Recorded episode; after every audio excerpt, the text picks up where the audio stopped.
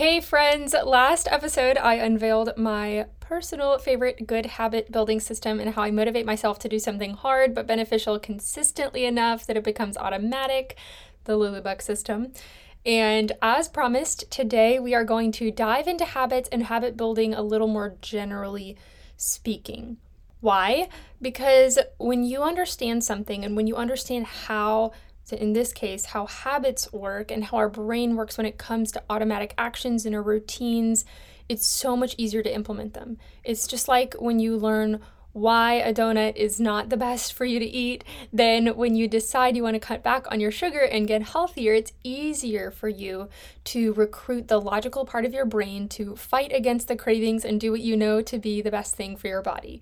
So let's get into habits and how this can help your life and your leadership.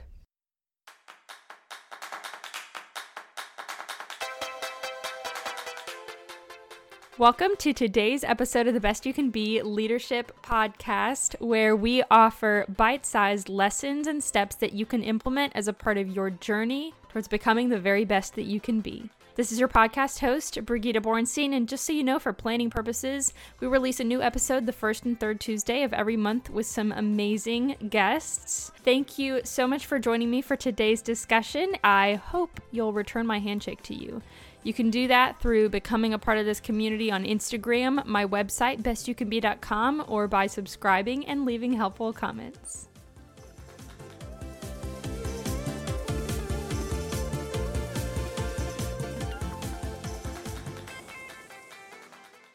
Okay, habits. They can be great or they can be super, super annoying. But in a nutshell, habits are the automatic actions in our life. Oftentimes, there are things we do without consciously thinking about them or realizing that we are doing the habit in the first place. They can be good habits, meaning really beneficial for you, or they can be bad, meaning they're not not really benefiting you and could even be harming you in the long run. Habits can range from something simple, like I want to drink a full glass of water first thing in the morning, to things that might require a little more effort, like I want to work out for 30 minutes every morning before I go to work. So I'm sure the time on this kind of varies depending on what the habit formation entails, right? Those are two totally different habits with varying degrees of effort that is going to be needed to form them. But according to research published in the European Journal of Social Psychology, it takes about two months they found an average of actually 66 days to be exact, but an average of two months to start with nothing and end up with a completely automatic, reliable habit formed. I've also heard 40 days. Um, like I said, I think it depends, but here we go. This study said two months. So, how do we do that? How do we form a habit? What all is involved in breaking the habits that don't serve us and building ones that do? That's what we're exploring today, starting first with how much of an effect the habits can have on our mindset uh, and on our confidence. And then we're going to move into breaking bad habits and finishing with creating beneficial ones. So, first, starting with habits and confidence. I think this is such an important thing to understand. Um, I love what James Clear writes in his super highly respected book called Atomic Habits. I'm sure you've heard of it. He writes The process of building habits is actually the process of becoming yourself. I loved that so much, I actually put a sticky note next to it. The process of building habits is actually the process of becoming yourself. He's writing this in the context of explaining how important it is that we focus on the language we use surrounding a habit because that language and that habit formation is so intimately tied to our identity and how we see ourselves. And this idea is also echoed by Leva, who we spoke with a couple episodes back. She broke down goal setting for us into four key components, one of which was that we embody the goal. So, likewise, James Clear also writes this is all kind of under the same umbrella. Um, he writes, Your habits are how you embody your identity. Your habits are how you embody your identity. Some examples from my own personal experience. Um, I chose for 2022 that I wanted to be a more grateful person. And uh, I know I shared that in the last episode, but one of the small habits I chose to put into practice and build up in pursuit of or in order to embody that identity and become that type of person was to do a daily gratitude exercise, writing down three unique and specific things I'm thankful for. Another 2022 identity goal for me was to be confident. And personally, um, confidence for me is very much associated with being in the know. Um, in fact, if I am in a conversation where I'm the only one who doesn't know anything about a topic and things are a little over my head, I actually will start to feel really small. I think that kind of comes from being the youngest sibling. So I grew up with, you know, dinner table conversations usually being beyond my level of understanding for my age compared to my parents and my older siblings. So I just remember constantly interrupting them saying, you know, I don't get it. What does that word mean? Like, I, I don't understand. Um, so for me, a lot of confidence has to do with learning, with awareness. Um, it also has to do with personal growth and growing in my faith to believe who God says I am. And a lot of things I associate confidence with can be cultivated through reading. So, my habit I chose to build up for the year in order to embody this confident identity is reading two books a month, including an audiobook here and there, and more importantly, just regular reading. So when I do my gratitude exercise each day, I am a grateful person. When I read and learn each day, I am a confident person. When I exercise each day, I am an athletic person. When I eat healthy and choose foods that nourish my body and give me energy, I am a healthy person. So, how does this tie into confidence? Well, uh, I think the best way to see that is to actually just look at the flip side. If I skip working out for an entire week, I might start to feel more like a lazy person than an athletic one. So there's a bit of an identity shift. Or if I know that keeping a or having a having a well-kept house uh, bed made, laundry kept up with, if that is what means I'm organized, and makes me feel on top of things and like I am an organized person, then if I let all of that go for a few weeks, I'll feel the exact opposite. I'll feel super disheveled. And I don't know about you, but I personally find more confidence in feeling organized than I do in feeling disheveled and all over the place. Um, I know I keep on referencing James Clear, but if you want to learn about habits, he really is seen as quite the expert on this topic. So I'll refer you to his website for lots of great articles um, and also his book. But one more thing from his book that just really crystallizes this idea is this quote Every action you take is a vote for the type of person you wish to become. Every action you take is a vote for the type of person you wish to become. Now, that doesn't mean if I have a donut once that I'm committing myself to being in the unhealthy category forever. It does it, it does not mean that. It just means I made one vote for an unhealthy identity, but if you look at everything, you know, over the course of a month, if I make, I don't know, like hundreds of votes for a healthy identity, it's pr- it's pretty clear which one I am.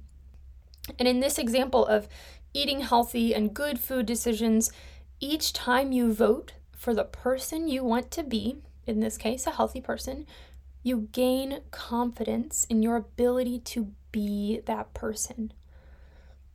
However, if you go kind of off the rails and have a ton of sugar and throw in the towel and cast a ton of unhealthy votes all in one night because you've given up, honestly, lots of us can probably relate to that feeling. I know I can.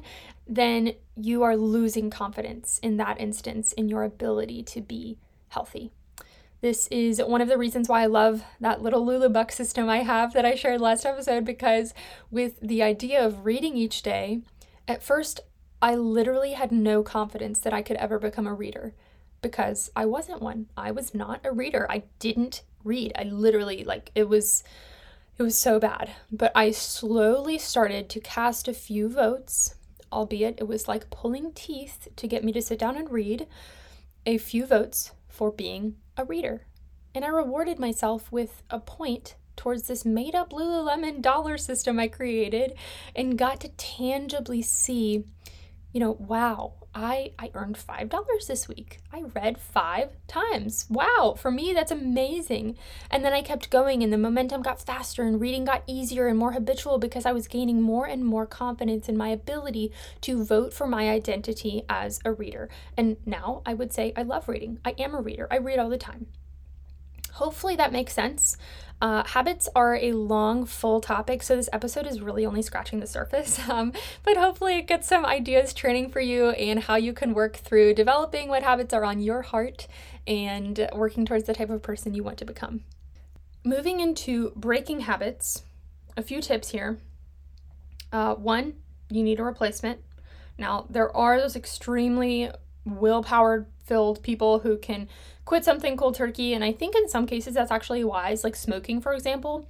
My dad actually has led a good handful of people through quitting smoking and you know just the whole journey that that entails and i'm pretty sure he always advises them to just quit you know deal with a terrible withdrawal and before you know it you're over the hump um, but for most instances and for most people i think we do best taking a habit we want to get out of our life and replacing it with something else for me personally, a few years ago, I had quite the habit of needing a sweet after dinner, and I didn't like it. I didn't like that I needed that. I wanted to be able to have dinner and have a sweet if I felt like it.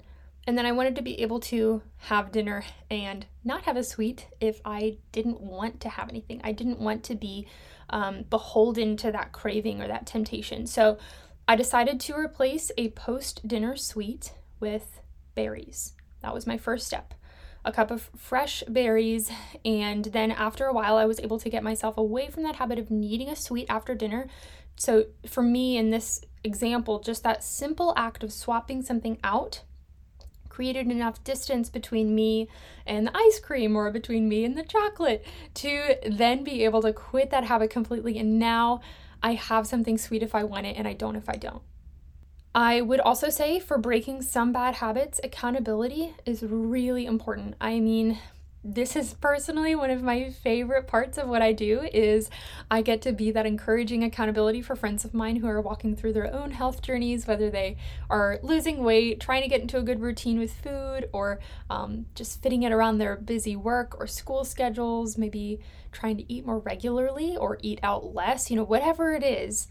I get to be that person on the other end of the phone where I can check in with them and they can tell me when they've messed up in order to be encouraged and I can help them get back on track.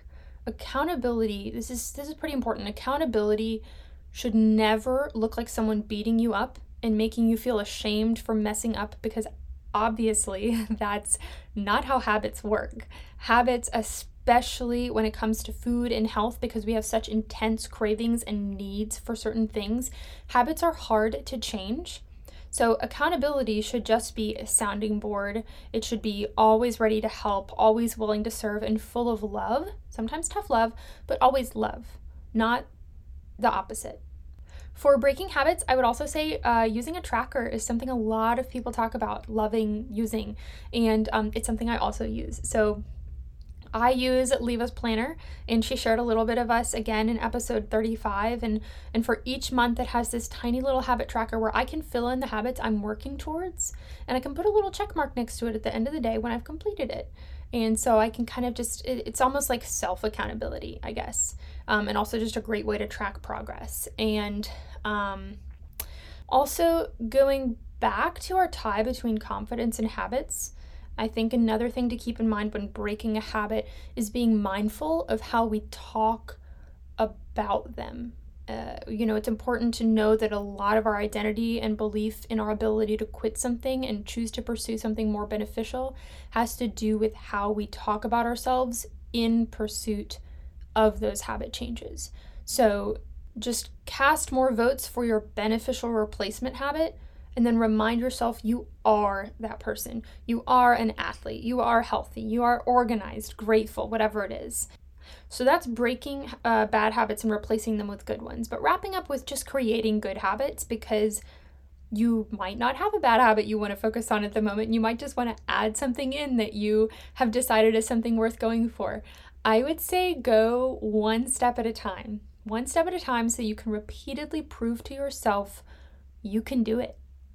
It's like lifting weights. If you want to squat with a 45 pound plate on each side of the bar, that's a total of 135 pounds, assuming your bar weighs 45 pounds, which I think most do.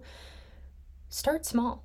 Start with just the bar. Master that, then add add five pounds to each side. Master that, add five more pounds, and keep increasing by five, five, five, five until you get there. Because by the time you get to 100 pounds, you know, and then 110, 120, 130.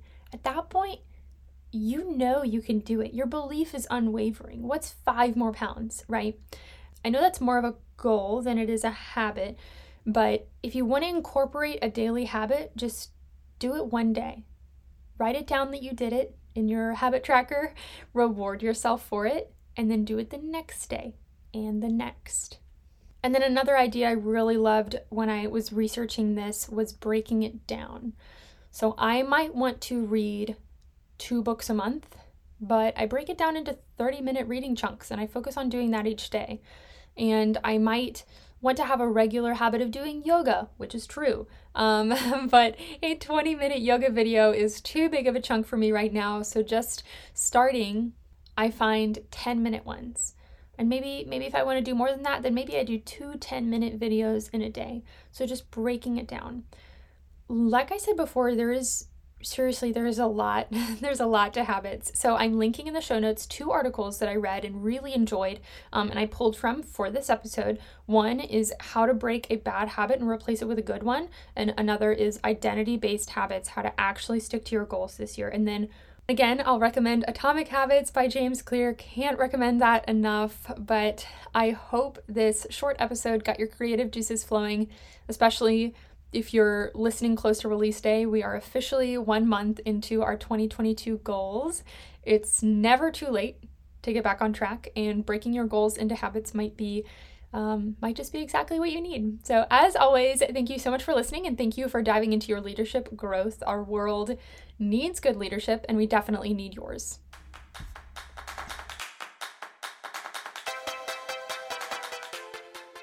Thanks so much for joining me on the Best You Can Be Leadership Podcast.